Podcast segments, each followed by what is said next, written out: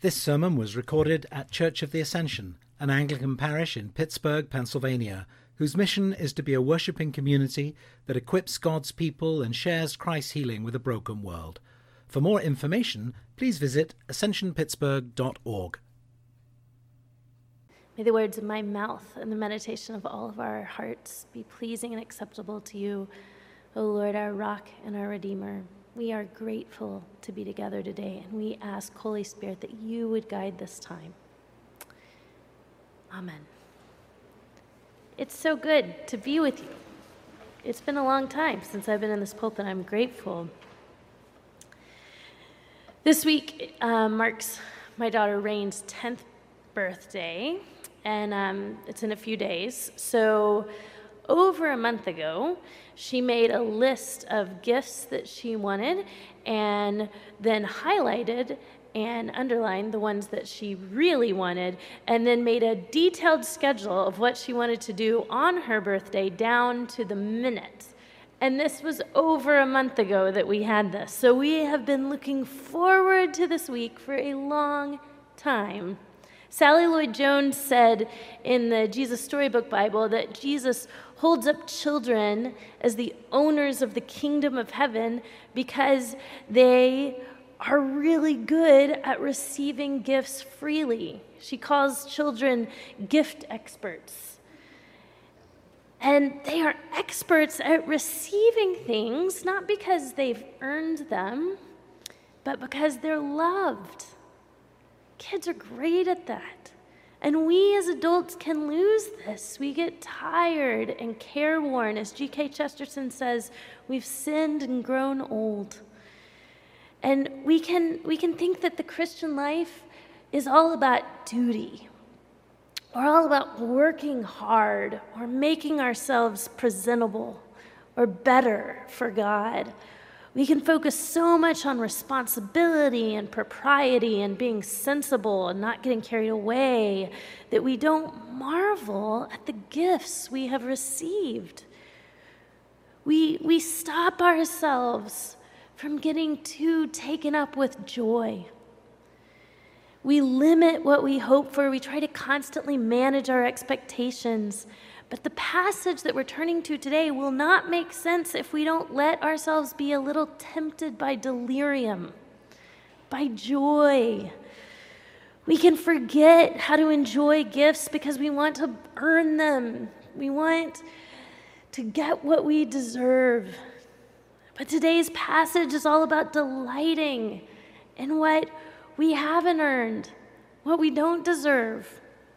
We have to let ourselves be astounded to desire and to hope. One commentator that I read um, called Romans 5 that we read this morning the most important chapter in, in all of Romans. And every biblical scholar I read said it's among the most important, if not the most important. This passage in Romans 5 is a, is a hinge passage. It bridges what um, comes before it, the argument that Paul makes from uh, the beginning part of Romans to this middle section of Romans and shows what it might look like to inaugurate the kingdom of God so it begins with the words therefore.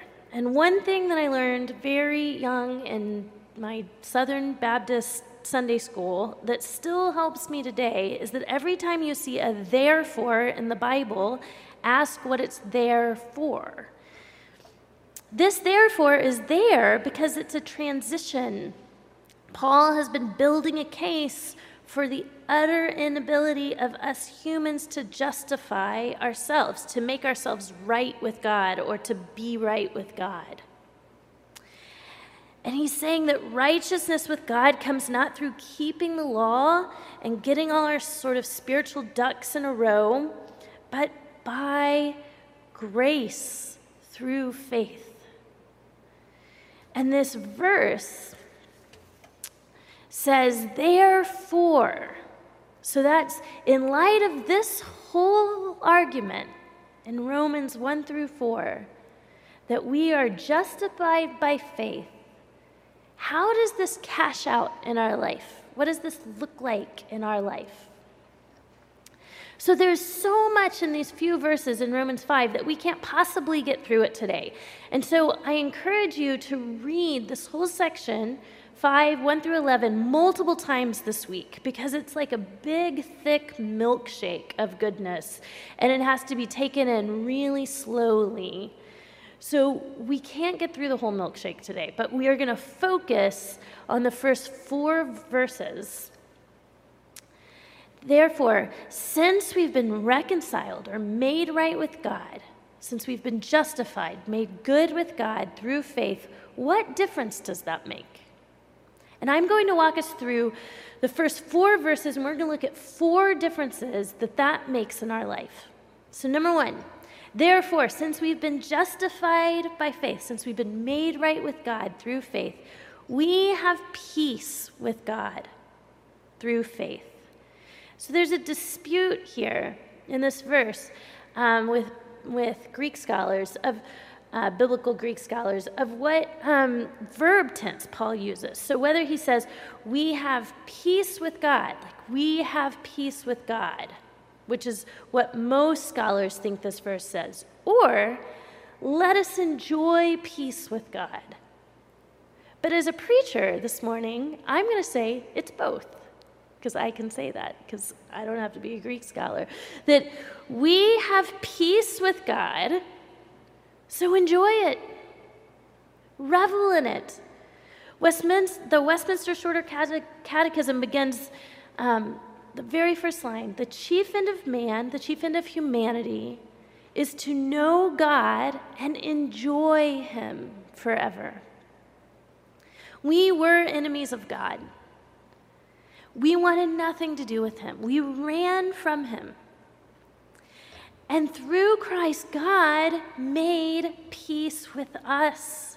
Have you ever been in a conflict with a really good friend or a spouse? And then you reconciled?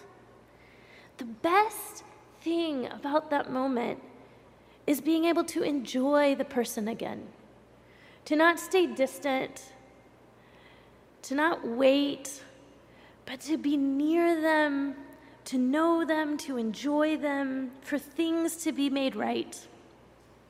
Enjoy peace with God. So let's go to number two. We have been justified through faith, so we have peace with God. And then, second, through whom we have gained access by faith into this grace in which we now stand.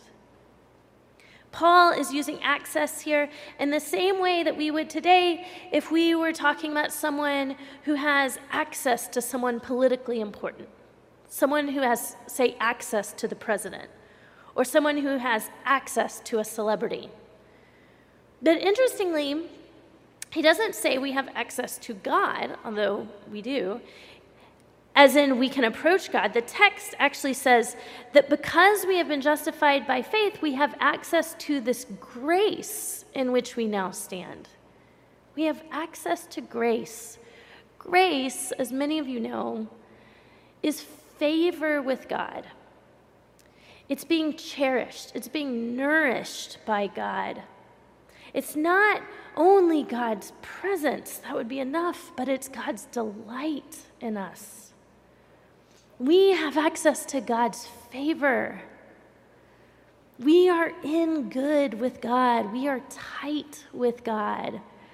We don't just have access, we are brought near.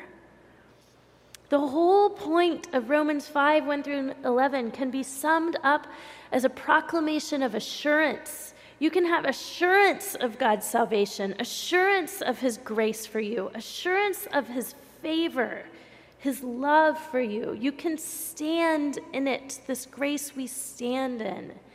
We can stand in it and put our weight on it because we know it will hold our weight.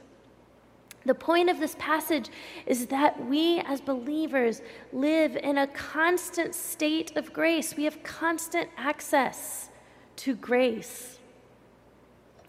So, with Paul this morning, I urge you if you are putting your assurance or your hope or your confidence in your own piety, in your own ability to make yourself right with God in your own prayer life or your giving or following all the rules or your own righteousness or your own political views. If you are looking to any of that to justify yourself, to make you at peace with God, repent. Repent today of your trust in your own righteousness. It is because we have been justified by faith that we are at peace with God and have access to God's favor and delight and God's kindness to us. If we do not put our whole hope in this grace, we will not be able to enjoy or to revel, to rest in the peace we have with God that Jesus has won for us. So, moving on, the second part of verse 2. Because we have been justified, made right with God, we rejoice in the hope of the glory of God. This follows, remember, shortly after Romans 3, where Paul pretty famously says, We all have sinned and fallen short of the glory of God. The glory of God is his presence. As theologian Jurgen Moltmann said, the glory of God is to enjoy God as God, to enjoy God as who God is, to love, to delight, to know, to submit to the true God. And we fell short of that because of our sin. We fell short of the glory of the presence of God. We could not know the presence of God. We could not enjoy peace with God. But because we have been made right with God, what we fell short of because of our sin, we are now told by Paul to enjoy. The verb actually means to have confidence, confidence in, that we read to boast in the glory of God. That word to boast means we have confidence in it. We're certain of it. We're sure in the presence of God. We own it. We hope and we believe and we have confidence and we own the reality that we share in God's glory, in God's presence. What we fell short of, we now boast in. Jesus did that. Jesus made that possible. And we are called to live in and under that reality and to have confidence in it. So I picture so far Paul kind of yelling this to these listeners. Therefore, since we have been justified by faith, we have peace with God. And the crowd erupts. Yeah! And we have access to grace. And they're so excited. They're dancing. Everyone's dancing. We have access to grace. Everyone, we have access to God's delight and favor. We have hope in God's presence. And everyone's so excited. And Paul says, And guys, we boast that we suffer. And then the record scratches and the music stops, and everyone stops dancing, and they turn and they're like, wait, what? What? What? Because everything so far seems like such good news, like such assurance. And then Paul starts talking about how we suffer. What? But what Paul is saying is such good news because he's saying that we can have confidence that all this is true. Everything I've been saying is true. That we are at peace with God. That we have God's favor, God's delight. That we know God's presence and salvation even when we suffer. We don't have confidence. We don't boast in the glory of God because God makes everything go well for us. We have confidence in this, even in the midst of our suffering. So, suffering, friends, suffering is not antithetical to hope. Suffering actually births hope, it's the very place of hope. Suffering produces perseverance which produces character, which the word here character means is, is talking about being proved or being tested. And this proving, this proving grounds ascends to hope. We see this, right, in our personal stories. Many of us see this. I was interviewed this week by John Starke, who's a pastor in, in New York City. And his church is interviewing and, and getting videos with church leaders kind of all across America. And they're asking them, How did you grow in intimacy with Jesus? When in your life did you come to know Jesus more fully? Did you come to know God's presence in a more um, palpable and intimate way? And John told me, he said, it's funny. Everyone we've talked to didn't mainly talk about books or things they've read or things they've done. They all, to a person, talk about times they've suffered. Suffering is the proving ground of what we believe. It tells us if the story of the gospel is enough to hold us when everything else falls away. So, since this is my final sermon as officially your writer in residence, Church of Ascension, not my last sermon, I'll preach again, but as your official writer in residence, I want to say to you, Church of the Ascension, that you have been with us. You have seen Jonathan and I suffer in our time here. One week after our move across the country, many of you noticed, my beloved father back in Texas died. And then we lost a son to miscarriage. And then we got pregnant again to rejoicing. And after a long, hard time with medically restricted activity and lots and lots of hospital visits, we lost another son to miscarriage at 14 weeks, whose ashes are right over there. And we had another baby, and that was that's amazing, and that's been so beautiful. But that also involves suffering and long hospitalization and weeks of complications. And then right after that, we had the coronavirus, and we have missed being together. We have suffered some. And we have been with you, as many of you have suffered. We have watched tragedies and darkness and real pain as we have been on staff here. We have watched some of you suffer and find new life on the other side of that, but some of you are in the thick of it. And some of you have faced things that I cannot yet imagine. And so, as we have suffered, I've been writing. And I promise, I promise, this is not a plug for my next book. You don't have to buy it. But I want you to know that I write about some of our suffering here in our next book. And I say that in 2017, when all of this went down, when we first moved here, for a little bit of time, even as a priest, I found I didn't know how to pray.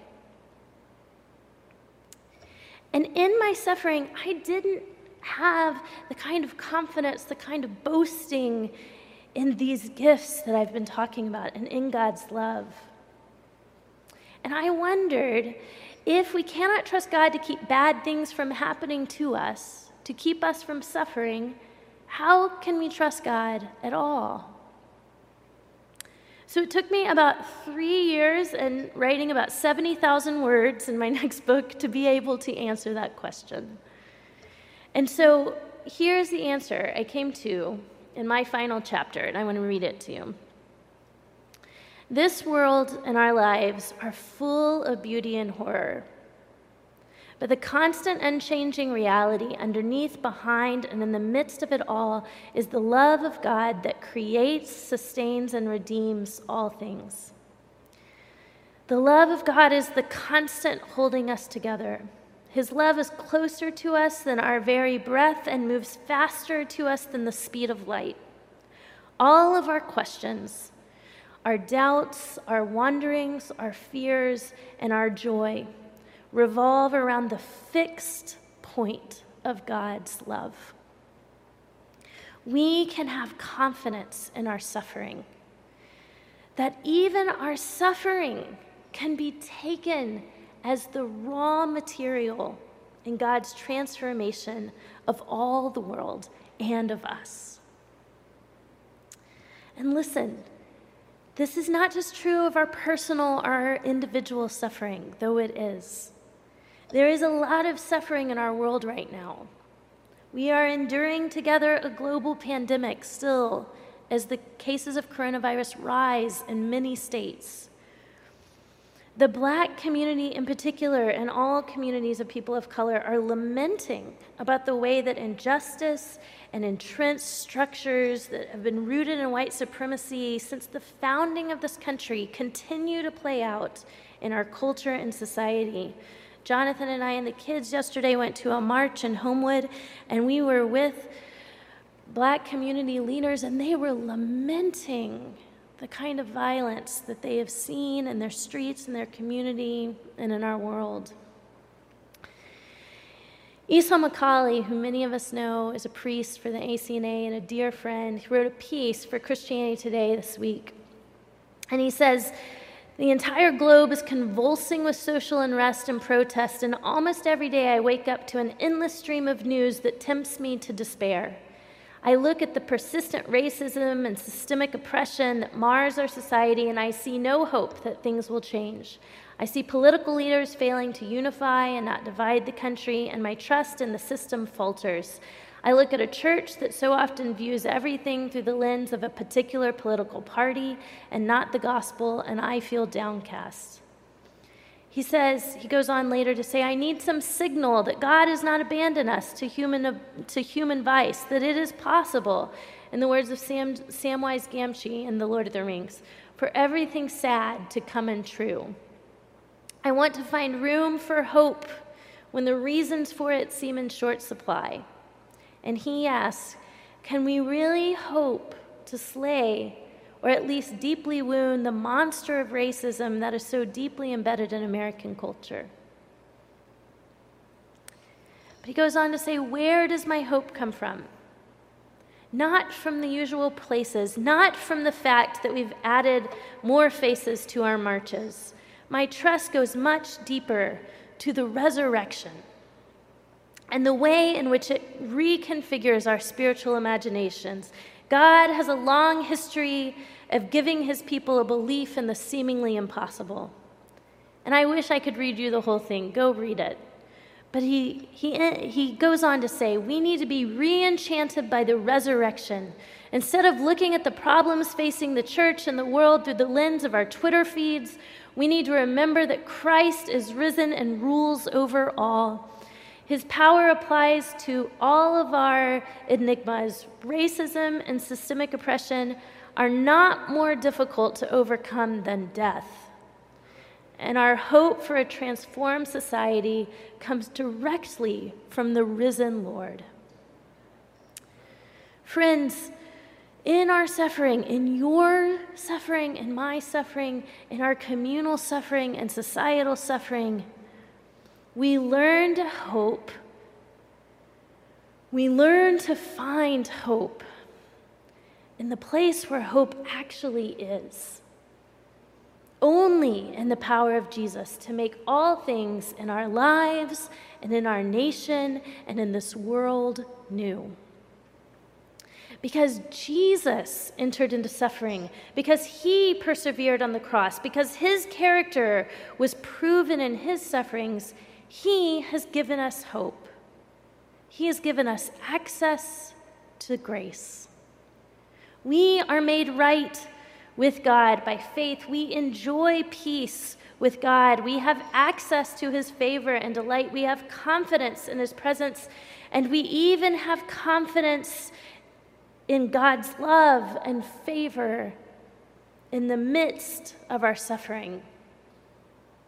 So we are called this week, even now, to live into these gifts, to put the weight of our lives on these gifts, to enjoy the hope we have in God, enjoy His presence, revel in it, soak it up, become gift experts. Believe, brothers and sisters, that the gifts God has given us are trustworthy and that they're infinite. They will not run out. He has overcome even death. And so we revel in God's presence. And you can do that because, with the confidence of a child receiving a gift on her birthday, you can know that you are loved and accepted, that God's love has been poured out on us, and that hope does not disappoint us because God has poured out his love into our hearts through the Holy Spirit that has been given to us. In the name of the Father, Son, and Holy Spirit. Amen.